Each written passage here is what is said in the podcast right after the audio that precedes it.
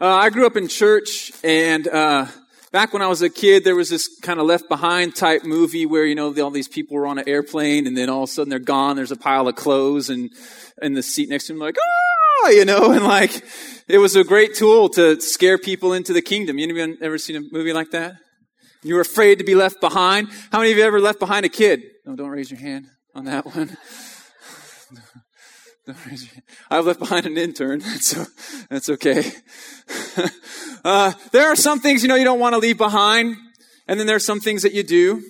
Uh, for instance, if you're going to preach on your ordination Sunday, you don't want to leave behind your dress socks, but I accidentally packed mine and shipped them to Idaho.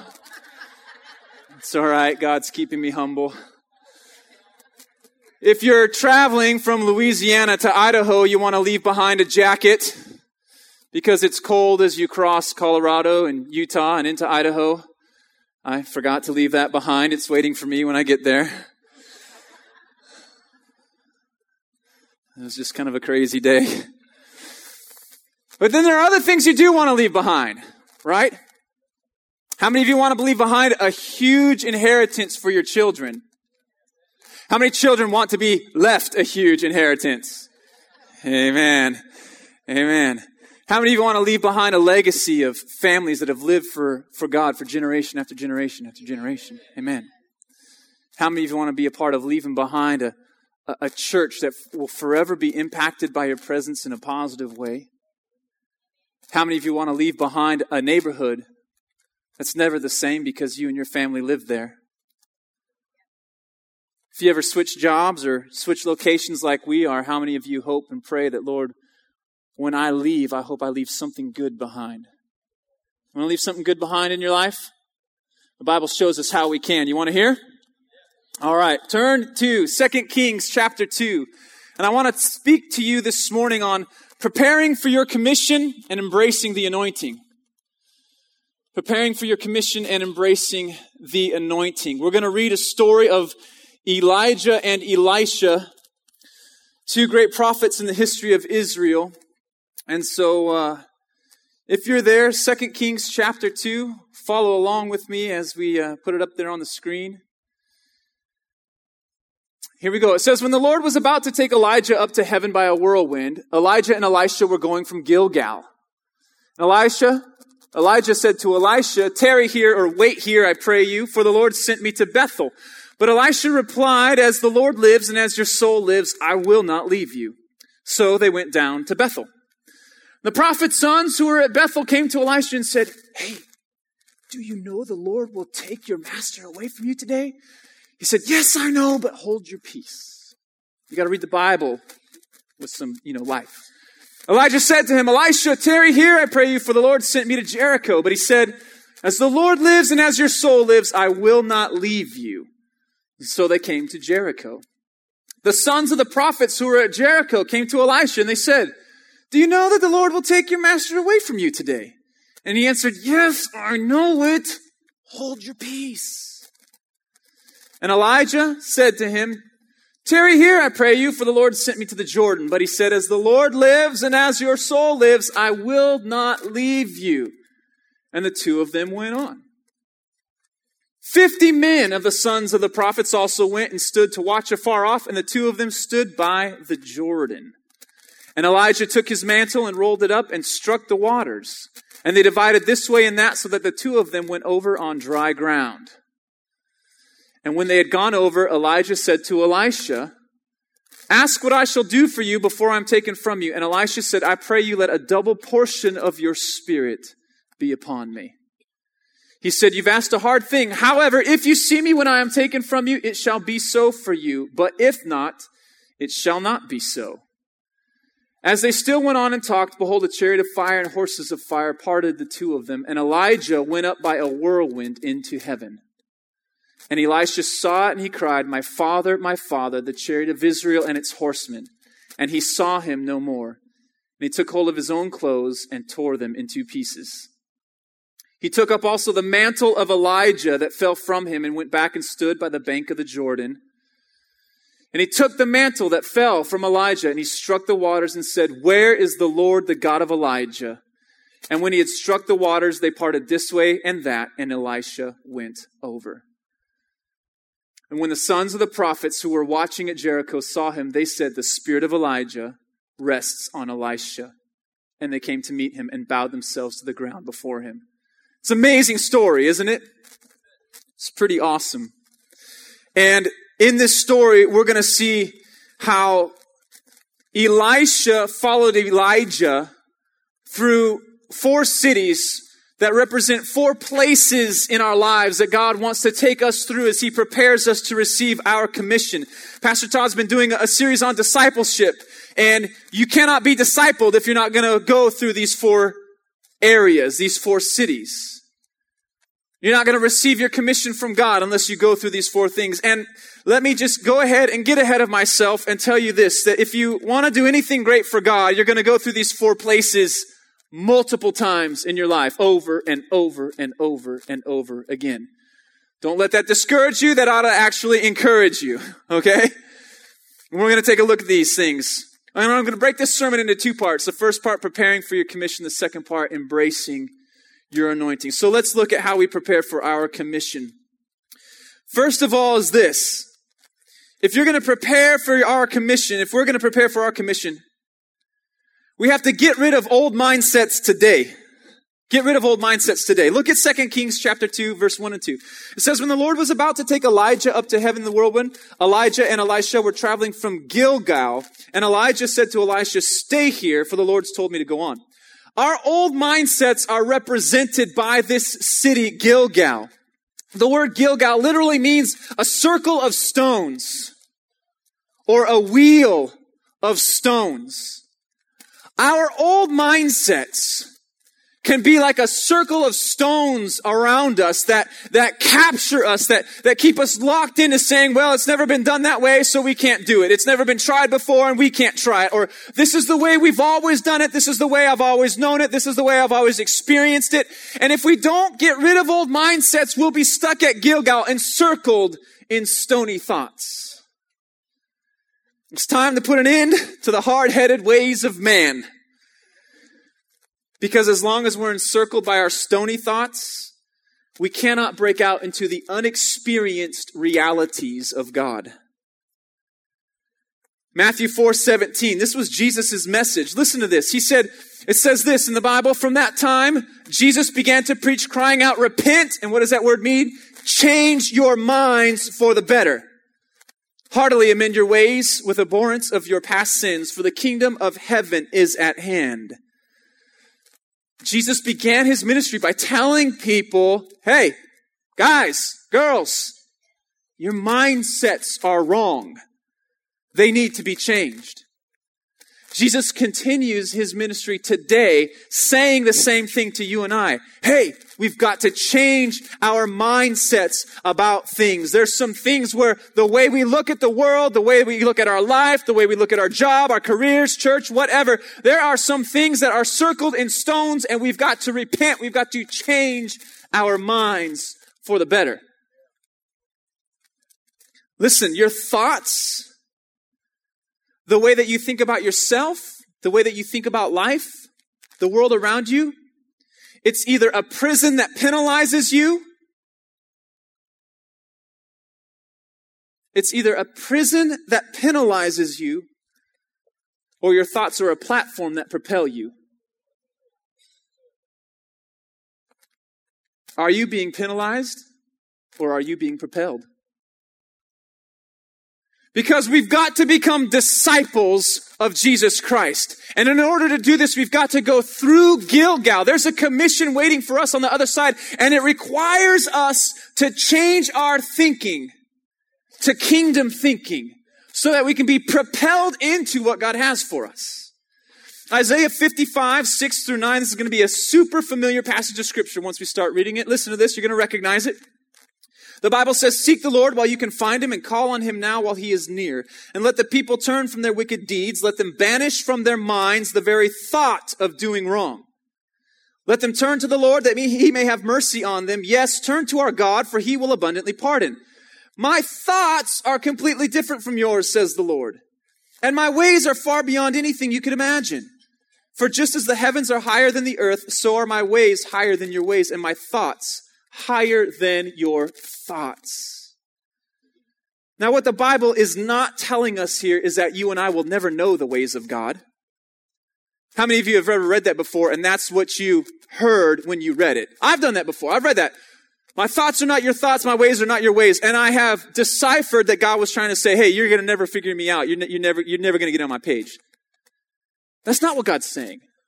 He's just saying, hey, look, the way that I think, the way that I act, the way that I look at, it's on a whole nother level than what you know, but I'm inviting you to come up here. In this scripture, it's actually an invitation to step out of your circle of stones.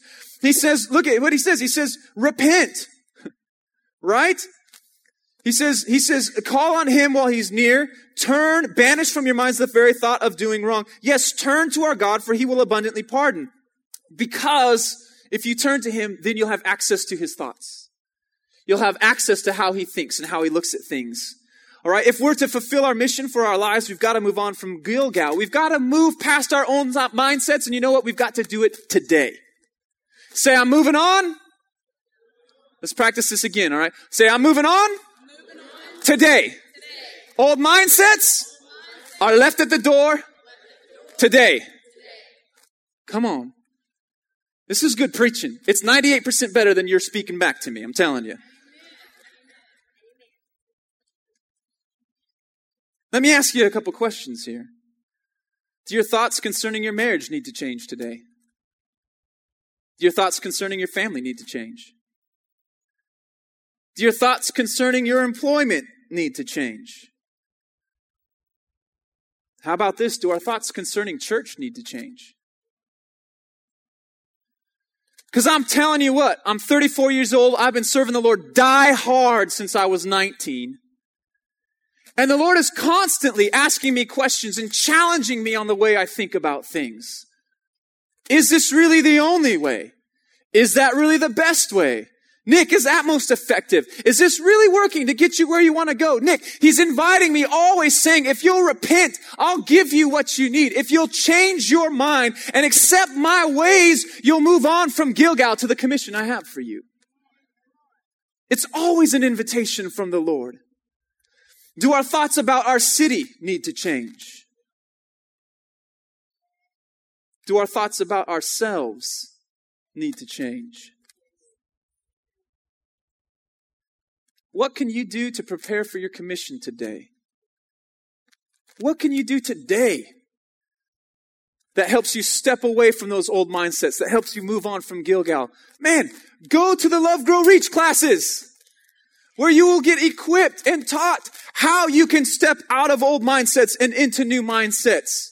We do it. Why? Because we like it? Not really. Because we, we do it because we want you guys to be empowered. We want you guys to move into the commission that God has for you.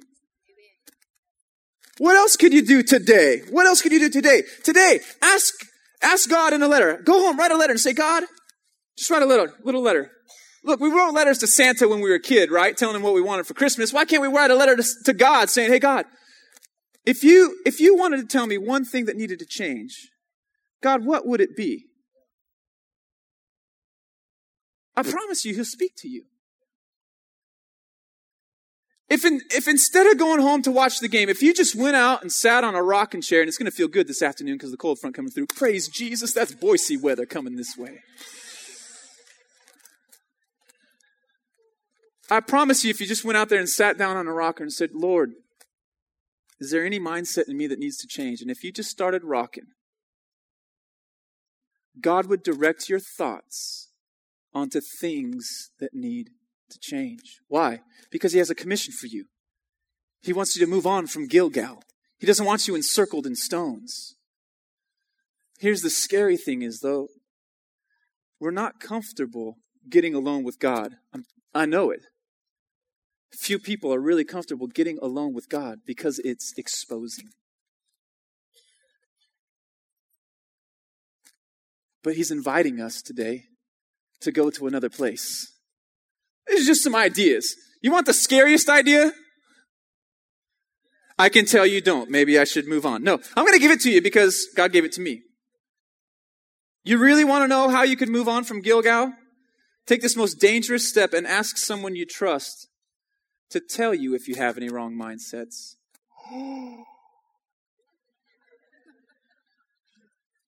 I don't think I'm going to get too many people signing up for that class. Listen, we've got to allow God to remove our old mindsets. We've got to allow Him to do it today. Why wait any longer? Come on, right? Right? Right? Am I preaching that bad? Are you guys just that scared or sad that this is my last Sunday? I mean, work with me here, people. Look, let's leave Gilgal together, huh? Let's do it together. I'm gonna drop my own mindsets, you drop your old mindsets at the door, and we'll, we'll go out of this place different today together. Amen? Alright. The second thing we need to do, if we're going to be prepared for our commission that God has for us, is this, we've got to get rooted and grounded in the house of God. Rooted and grounded in the house of God. Look at 2 Kings chapter 2. Elijah said to Elisha, stay here for the Lord's told me to go to Bethel. And Elisha said, I'm not staying at Gilgal. I'm not staying in stony thoughts. As surely as the Lord lives and as you yourself live, I'll never leave you. So they went on together to Bethel. Bethel. Bethel. This word Bethel, it means the house of God. The local church is represented by Bethel. The local church, the house of God, is where we get discipled and trained in the ways of the kingdom of God. Discipleship takes place through the relationships that you and I have within the local church. I would love to tell you that when you give your life to the Lord, God like picks you up he takes you out into like the middle of the jungle and it's just you and Jesus for like five years and he, he fixes you and does everything that you need to do and then he picks you up and he brings you back. He can put you in front of a pulpit and say, ah, and you're ready to go. But he doesn't do that. God's method is this. He says, all right, you've surrendered to me. You want to be to my disciple. He puts you, he picks you up. He puts you in a local church like this, surrounds you with a bunch of people and says, through those relationships, I'm going to take out of you what needs to come out and I'm going to put in you what needs to come in. It's through, there's no other way. There's no other way but through the relationships that God gives you. God will not promote you until he can trust you. And trust is proven by the way you handle the relationships he gives you. 1 Corinthians 12, 12 and 13. It says the human body has many parts, but the many parts make up only one body, and so it is with the body of Christ. Some of us are Jews, some are Gentiles, some are slaves, some are free, but we have all been baptized into Christ's body by one Spirit, and we have all received the same Spirit. Listen, together you and I make up the body of Christ. Each local church and every community around this nation, around the world, represent the body of Christ to their community. We are not made to survive apart from community. Let me say that again. There isn't a single one of us that have been made to survive apart from the community of the local church.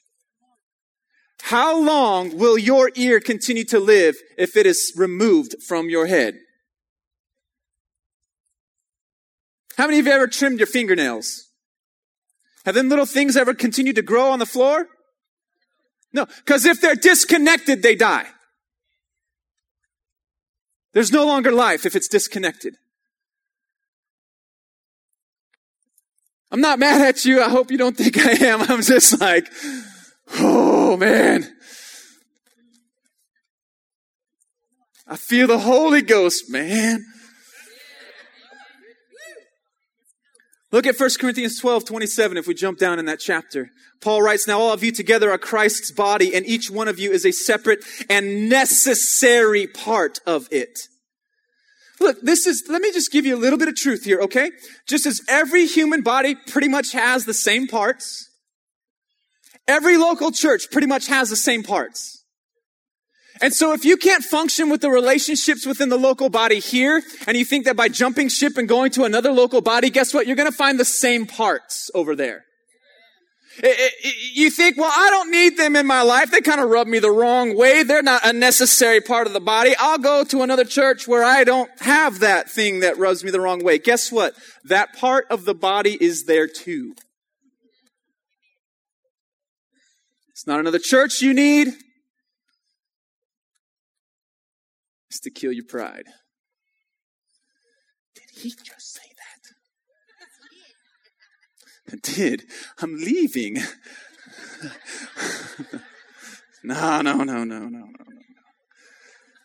Believe me, this is not, that's not where it comes from. You guys know me. I love you. But listen, although you and I might think that we can do without somebody in this church, we can't. They're necessary for us. Necessary for us to be discipled and to be prepared for the commission that God has for you and I. The temptation to blame the local church is a very real and very powerful temptation.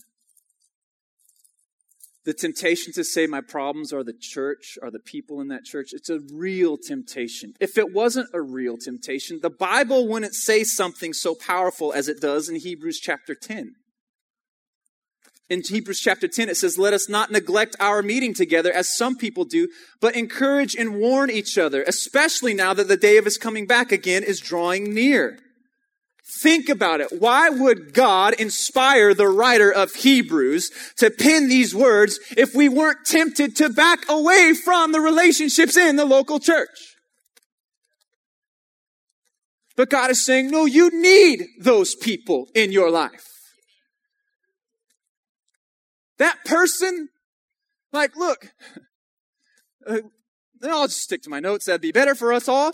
Take note of this right here. We are to encourage and warn each other. So it's not just, man, the, the, look, you ought to receive more life, more encouragement. You ought to come in these doors every single Sunday and feel more pumped up and encouraged and challenged and equipped and full of power and, you know, like just Holy Ghost, just, just to go out there and, and let the kingdom of God be released everywhere you go. You ought to, you ought to experience that every single week. But we ought to not be shocked either if within the relationships we have in this body, at times someone comes up and says, Hey, uh, brother, I just gotta, I just gotta warn you, man. Here's something I see, and it's not producing fruit. And we ought to, as disciples, as followers of Jesus, be able to understand that that comes from a heart of love, that actually comes from the heart of our Father who is trying to equip us to be more effective in His kingdom. And we ought to say, you know what? Thank you. I came thinking I needed encouragement today, but I realize now that I also needed warning. Because how many of you know we're not perfect? If we are perfect, I would have better dress socks than I'm wearing today.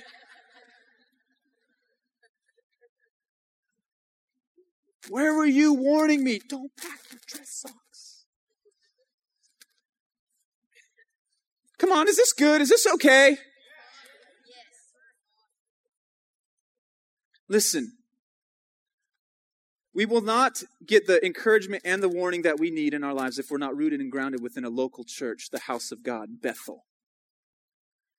We'll not receive the most valuable encouragement or warnings of our lives if we're not plugged into a small group of believers. Everyone needs to have three or four close friends where anything can be shared without the fear of love being withdrawn. And, and, and listen, it doesn't happen in the 15 minutes before service or the 15 minutes afterwards. It happens in a small group. Why do we plug life groups? Spring, summer, fall. Why? Because we want you to be encouraged and warned. There's things you do great that we want you to do even greater. There's things that you do that, eh, and we want you to help walk away from those things. It's why I have people that I can call on the phone and say, do you see anything in me? Help me. Change me. And they don't withhold love. In fact, because they love, they see, they say, as a matter of fact, if I were you, I wouldn't use that illustration the next time you preach that sermon. Didn't go over so well. Gotcha. One time I was preaching, I used boogers in the first service. I didn't use it in the second service. Because I got some honest feedback. They sharpened me. I'm thankful that I had that relationship within the house of God. That I was rooted and grounded enough in those relationships to know that whatever they told me, it was for my best. Are you hearing me this morning? It's in the safety of small, trusting, and loving life groups, small groups, intimate relationships, whatever you want to call them. It's in the safety of those relationships that God intends to perform some of his most delicate of surgeries on our hearts. And if you're not rooted and grounded at Bethel, you're not going to be prepared for your commission. Proverbs 26, 27, 6 says, Wounds from a friend can be trusted, but an enemy multiplies kisses. I once was at a, a minister's conference uh, when I was young, when I was in seminary, and this guy speaking, he said, uh, he was talking about knowing who you are and, and be, being able to be honest and everything like that. And he said, listen, if one, if one person calls you a donkey, don't sweat it. He said, if two people walk up to you and say, man, you act like a donkey. He said, don't even bother paying them attention. He said, if three people call you a donkey, go buy a saddle. Can I encourage you this morning? If one person says, hey man, that was kind of arrogant, you might be able to just fluff it off. If two people say, hey, you know, I kind of see this attitude at times in your life, you might not need to pay attention. What if three people in your life say, hey, you smell that? That smells like pride, and it stinks. Take note. God, in His loving way, is using people to disciple you to be more effective at bringing His kingdom to the earth. And that's what we're all about, right? At the end of the day, at the end of the day, do you want people to see you or see Jesus? What's a better picture? I've seen myself in the mirror. I'd rather see Jesus. Amen? That's kind of tense enough. Are we guys, are we ready to move on? I am. How can we prepare for our commission this week? How can we uh, get plugged into Bethel this week? Hey, go to a life group. How about this? Stop defending and justifying behaviors and listen to what the people who love you are telling you. How about this? How about we fight that trap of bitter offense and work through the issue at hand? How about we value relationships above being right? So that we can be rooted and grounded in Bethel, in the house of God, and be prepared to receive our commission. So we go from Gilgal getting rid of old mindsets. We move to Bethel. We get rooted and grounded in the house of God. The next place that Elisha follows Elijah is to Jericho. Second Kings chapter 2. Verse 4, then Elijah said to Elisha, Stay here, for the Lord's told me to go to Jericho. But Elisha replied again, As surely as the Lord lives and you yourself live, I'll never leave you. So they went on together to Jericho. The group of the prophets from Jericho came to Elisha and asked him, Did you know that the Lord's going to take your master away from you today? And, Quiet, he answered. Of course I know it. Different translation. Then Elisha said to Elisha, Stay here, for the Lord has told me to go to the Jordan River. Jericho, Jericho, Jericho. What does Jericho symbolize for you and I today? Jericho symbolizes this getting into the battle. Getting into the battle. Uh, spiritual warfare is represented by Jericho. This word Jericho, uh, every all the studying I could do said it just possibly means a place of fragrance. So for today, it's the fragrance of battle. Jericho was the first place of battle that the Israelites went to as they crossed the Jordan River into the, into the promised land. Jericho represents our first spiritual battles that we fight as we come into the kingdom of God, as we become, as we become believers, because everyone must learn how to grow in and engage in spiritual warfare. If we are to be disciples of Jesus Christ, followers of Him, then we are soldiers in His army. If Jesus fought the devil, we should expect no less. Right? We are followers of Jesus, not Christians, followers of Jesus. We don't fight for victory, we fight from victory. Now that can be like hard to learn, and I'll just be honest with you, I'm still learning how to do that because most of the time my attitude is like, oh God, what are we gonna do? I don't know if we're gonna win, you know? And I'm learning, I'm learning, instead of thinking that I have to fight to win this thing, I'm learning to go to the Lord and say, Jesus, I know you defeated all of this at the cross. My question is, how do we apply your victory to this situation today? Teach me how to fight from victory over this situation I'm facing today. That's spiritual warfare. It means this it's saying, Lord, how do I enforce what you have already bought and paid for? How do I? How, there's this thing, I, I was amazed when I first moved to Louisiana. You guys have ants in your yards. Lots of them. How many of you would raise your hand and say, I am bigger and stronger and more intelligent than an ant? I'm like, I'm not that prideful, but I'm prideful enough to say I'm probably smarter than an ant. Anyone else? You're smarter than an ant? How many of you know, though, we have to constantly enforce our dominance over the ants in our yard? Right? Constantly enforcing. Am I superior to an ant? I'd like to think so. Do I constantly have to work to enforce my superiority? All the time. That's what I'm talking about spiritual warfare. Christ is superior. It's not a yin yang thing. It's not God is here and then Jesus is here and Jesus' arch nemesis is the devil and they're like, no, not at all. The Bible says that God has placed all things under Jesus' feet.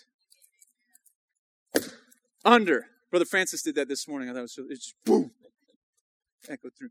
Now listen to this. I don't care who you think you are in the body of Christ. If you think you're just a hair follicle, if you think you're a pinky nail, I don't think you, uh, it doesn't matter if you're the pinky toe. Guess what? If you're in Christ and all things are under Christ's feet, where does that place all things? Under you. So we're not fighting for victory, we're fighting from victory. And every believer is called to engage in spiritual warfare. Jesus said in Matthew 6:10 when he was teaching us how to pray, he said, "Pray this, your kingdom come, your will be done on earth as it is in heaven." What he was saying is the model Christian life is supposed to reflect the kingdom that we see God living in in heaven. So spiritual warfare is aimed at anything that does not reflect and represent the heart of God in this situation. Matthew 28, Pastor Todd has been teaching us this. It's the commission that Jesus gave to, and he says in verse 18, I have been given complete authority in heaven and on earth. Therefore go. It's spiritual warfare. He's saying, enforce my authority everywhere we go. We have to learn how to fight at Jericho if we're going to embrace our commission. Because Jericho's just the first step. It's just the beginning. But be sure of this. As we pray, as we memorize scripture, as we tell others about the love of God, as we allow the Holy Spirit to change our attitudes and opinions, we are engaging in spiritual warfare. Is that not right? As my mind is being renewed, as I'm applying myself to the Word of God, as, I, as I'm saying, okay, Lord, show me how to walk this out, I'm engaging in spiritual warfare because I'm beginning to operate in a different set of kingdom principles than what I was operating in before. When we draw lines in the sand for our health, for our families and our communities, we're beginning to engage in spiritual warfare. When we say, you know what, no longer is my family going to fight sickness and go to the doctor every cold and flu season. No more, no more, no more. We're drawn, that's engaging in spiritual warfare. It's taking a stand saying either Jesus paid for it all or he paid for none of it all. Either I want to see it or don't even talk to me about it. It's engaging in spiritual warfare. Listen, as we, as we, uh, where did I go? It's, that's exactly what it is. It's warfare. Here we are. As we sing, as we give thanks, as we, as we, as we come to church, I know you guys all do this because I know this is an awesome church. As we come to church on Sunday mornings, as we're driving down the road, thinking about how incredible our church service will be today, we are engaging in spiritual warfare. Our amazing Heavenly Father will not send us into battle before He prepares us in boot camp. And the most effective lesson that we can learn in regards to waging warfare is this. Listen, if you, if you get anything out of today, never forget this right here. This is the best way to, to, to wage spiritual warfare. watch, listen, and obey. In fact, can you say that with me? Say, watch, listen, obey. Let's do that one more time. Watch, listen, obey. This is how Jesus waged warfare. When the devil came to him in the wilderness, Jesus said, It is written, it is written, it is written. Right? He watched what the Father was saying. He listened to what the Father was saying. He obeyed what the Father was saying. Oh no, I'm not going to worship anything but the Lord my God. I'm not going to put my God to the test. Watch, listen, obey. Jesus said again uh, when people were questioning, like, why can you do what you do? And, and they didn't like him because he was just awesome. In John 5 19, he said this I only do what I see my Father doing. And later on in verse 30, he said, I only say what I hear my Father saying. So if Jesus did everything that he did, that we read about, by watching what his father was doing, listening to what his father was saying, and then doing the same, wouldn't you say that if we engaged in spiritual warfare the same way, saying, Jesus, what do you say about this situation? What would you do about this situation? If we would just watch, listen, and then obey, would we not see the same results that Jesus encountered? I know it's simple, but it makes sense to me. I'm just a guy who forgets dress socks, but it makes sense to me. Spiritual Warfare 101. Listen, watch, listen, and obey. When we walk across the parking lot of our church, I can call down God's presence. As I enter into this sanctuary, before service starts, I can give praise for the miracles that are about to take place. As I sit down in my pew and get all comfortable, I can thank God for the message that He's put into Pastor Todd's heart because it's exactly what I need to hear. And that's engaging in spiritual warfare, isn't it? Come on, how many of you ever been told, oh, this message isn't for me? You ever heard that voice? It's warfare. But when you say, thank you, Father, that word is for me, you are waging spiritual warfare. Listen, man, we are not just called to fill a pew or fill an envelope or fill a parking space. We are invited to get into the battle and fill this city with the presence of God. It doesn't require positions or salaries or a piece of paper on the wall. All it takes is for us to watch and listen and obey. Listen, if we're going to call ourselves followers of Christ, disciples of Christ, we got to be able to see Him. It means we got to be getting close enough to Him. You know, it, I've told the interns this when I would teach them classes. I told a lot of people this. I said, you know, the, the, the thing about preaching is this. You're, you're really, 52 weeks a year, you're, you're, you're trying to figure out how to, how, how to say the same thing 52 different ways. Why do we encourage, warn, and challenge, exhort, edify, build up? Spend time in prayer so that you'll see Jesus. Why do we encourage people to get into the Word? Spend time in the Word daily. Why? So you can see Jesus. Why do we say, abandon yourselves in worship? It's okay if you do something that makes you feel a little uncomfortable. It's okay if it, if at first you just, you know, you just start by carrying the TV. It's okay if you start there. It's okay if eventually, you know, you just work up to like, like, hands halfway. It's okay. It's okay if making, if, if going touchdown makes you feel uncomfortable. Because as you do those things, as you step out, what? It's, uh, it's, it's, it's another way to, to see Jesus. To experience Jesus. And when you see Him and see what He's doing, then you know what you yourself are supposed to go do. Why get up early before you go to work? So that you can see what Jesus is going to do at your work today. I'm talking in the simplest things. Look, if anything, if I've ever done anything good in counseling or, or, talking to people on the phone, it's because I'm telling you this is my method. I get an email, Pastor Nic, so and so needs to call you. Oh God. What am I going to say? Like, what am I going to say? Jesus, I'm about to call this person. And what they really need is you. So help me with this phone call. Amen. Because I know if I can see him, and if I can do what he's doing, or tell others what I see him doing, their lives will be changed.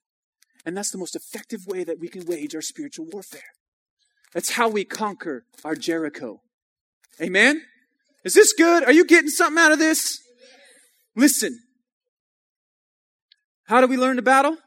Ask Jesus if you need to be ready for something unexpected at work tomorrow morning. How about this? The next time someone catches your attention, ask Jesus what he would say to them. Uh, I mean, it looks like this. Like, I mean, you ever stand in a crowd and you just, like, somebody just catches your attention? Like, you, why do I find myself staring at them? And I'm not like, you know, not like when I was 15 and she was pretty and I was like, yeah, I knew I was staring at him. I'm talking like, you know, the God kind of, why am I connected to that person? Last night at the football game, uh, I'm on the sidelines and uh, it's right before halftime and this guy was standing next to me and, and all of a sudden I was just like, man, I feel something. Like, what is it? And then I looked down, his leg's in a cast. I said, I know what Jesus would do in this situation. I said, hey man, what happened to your foot? He told me. I said, can I pray for him? Oh yeah, absolutely. I prayed for him right there, right before halftime, on the field. Why? Because that's what Jesus would do. When I read the Bible, I see Jesus doing good things, healing all, anyone. He wasn't afraid. So I know what to do. I'm waging spiritual warfare. I feel like I'm really beating this over the head, but are you getting it this morning? Because this is what prepares us to receive our commission.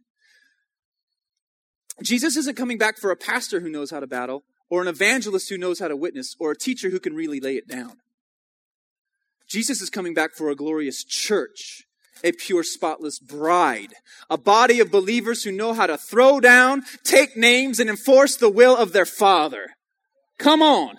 That's good preaching. I like it. I would say amen.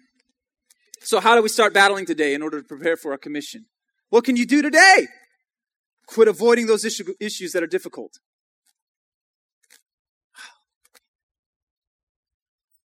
Start with small goals. Start with small goals. God, if I can pray for five minutes today, that's more than no minutes. Ask Jesus to, for just one thing to believe for today. Jesus, what's, what's just one thing I could believe you for today? How about this? Help out at a block party.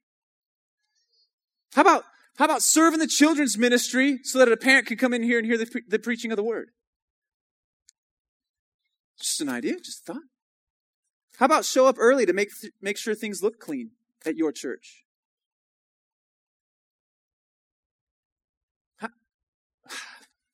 I better move on. Oh, Jesus, I better move on. Last thing, last thing. I love you guys. You know I love you guys, right? I'm not, I'm, I'm not trying to make enemies as I go out of here. I'm trying to prepare us for more. I'm trying to prepare family life for more. Number four, fourth place that Elisha followed Elijah was the Jordan. They went to the Jordan. I won't even read it. You know, we read it. He struck the waters it parted and they went over together. The fourth thing that we need to do in order to prepare to receive our commission is to get down and stay down. Get down and stay down. The word Jordan means a descending or a going down. For us today, it symbolizes our need to live in true humility. You see, this victory is sweet, but without crossing the Jordan, we won't be able to sustain our victory. Nothing needs to fall faster or farther than our pride. Sadly, I think I'm stealing this thing from Pastor Brandon, is where I heard it, but pride is usually the first thing to show and the last thing to go.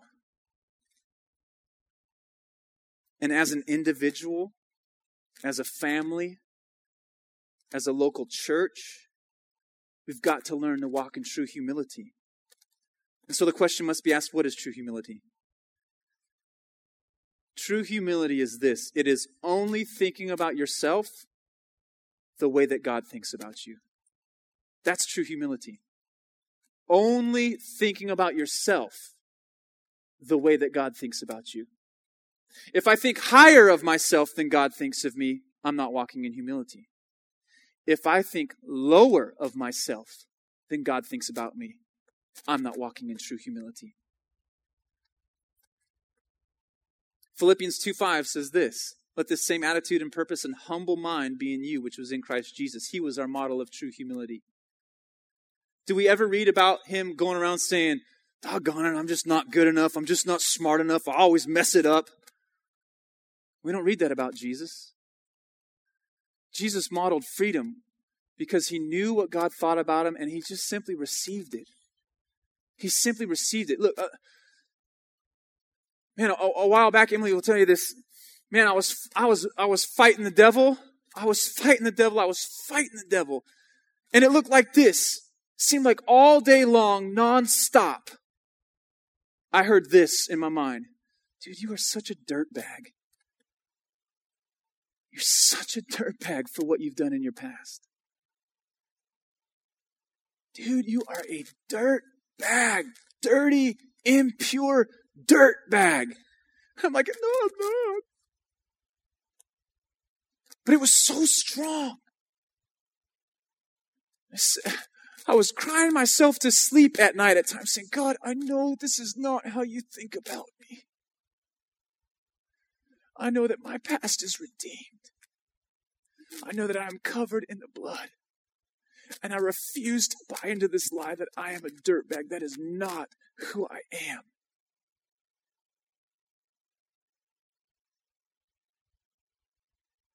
I am not a dirtbag. And it is not cocky or arrogant to say that because that's how my Father thinks about me. And that is true humility. And a church that can walk in true humility can be entrusted with greater and greater victories. James 4:10 it's the invitation from God. It says humble yourselves before the Lord and he will lift you up. I like this translation James 4:10 in the New Living. When you bow down before the Lord and admit your dependence on him he will lift you up and give you honor. In the kingdom of God maturity in Christ is measured by our level of dependence upon Him. The greater your dependence upon God, the greater your spiritual maturity. The less dependent we are, the more immature we are. True humility and complete dependence upon God are the sustainers of momentum. How do I get down and stay down? How do I cross the Jordan? How do I walk in true humility? I never back away from God's process. Don't ever back away from his process. When he confronts an old mindset, drop it like it's hot.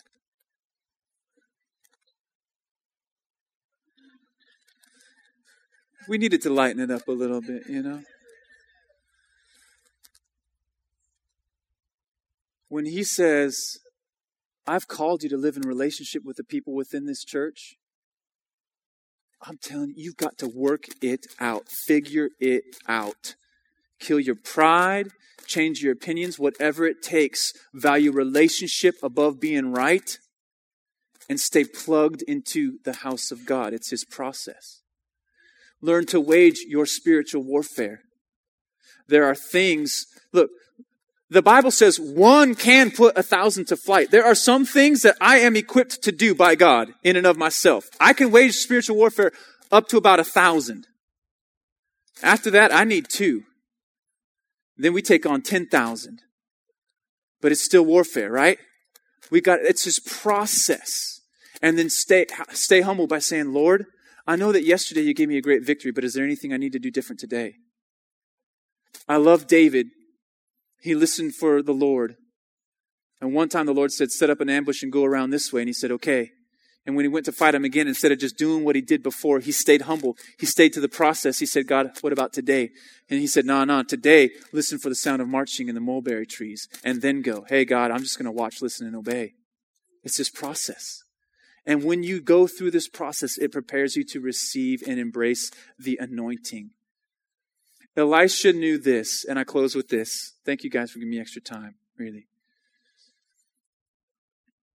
I close with this. See, Elisha knew that Elijah was about to go, but he knew that Elijah was also going to leave something behind.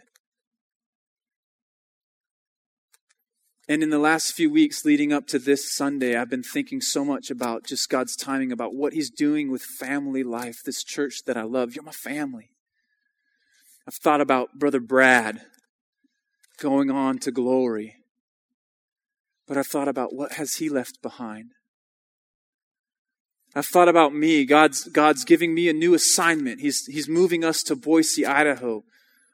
But what, what am I leaving behind? Elisha recognized that if I stick around Elijah long enough, when he goes, there's still a need for the nation to have a representation of a God of power.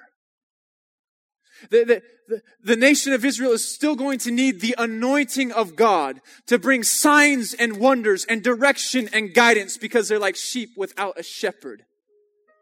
And as I've been thinking about Family Life Church, Lord, this place that I love, what is left? What mantle, whatever I have that's on me, what anything good that God you've put in me, God, I want to lay it on this altar and give you the same invitation that Elijah gave to Elisha. He said, if you'll go through the process to prepare for your commission, there will be a mantle that you can pick up. Because there is still a need for men and women to serve Pastor Todd and Miss Tanya. There's still a need for someone to walk in power and authority in this city. And not that we're not, but you know what I'm saying. There's still a need. There's still a need. Listen, Pastor Brandon can't preach every Wednesday night. Pastor Rob can't preach every Wednesday night. There's not enough youth leaders for Pastor Elijah. There's not enough life groups. Come on, is there? Is, is two services cutting it to reach Lafayette? Is 20 some odd life groups? Is it doing it? Is it winning the city? I'm telling you, there are anointings and mantles that whomsoever will can pick up. Whomsoever will. And this is what blows my mind. God is so good. He's so faithful to the people he loves. Elisha said, I want a double portion. What that means is this in the Jewish culture, if, if, if a man had four sons, he would take his estate and divide it into five equal portions. And the oldest son would inherit a double portion. God is so good and so kind, and He loves this church so much that whatever is on me, whatever was, was on Brother Brad, I'm telling you, God has divided it, He has spread it out. And he has said, Whomsoever will, if you want to burn, if you want to see this city rocked by God, you can come and pick it up because I will multiply it. I will spread it out. Everyone's got an opportunity in his kingdom. See, in the Old Testament, you were limited to whatever your kids plus one. But in the new covenant, all of us, all of us are the tabernacle of God. All of us are the temple of the Holy Spirit. All of us are filled with all of the gifts at any moment, at any time, and whomsoever will say, God, you can break me out of old mindsets. God, you can root me and plug me into the house of God. Lord, you can teach me how to warfare. You can teach me how to walk humble. God, I will embrace it. You can receive all that and more.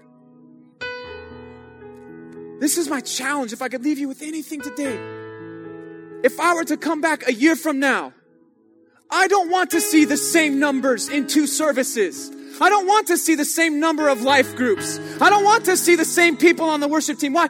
Because I want to see the kingdom multiplying.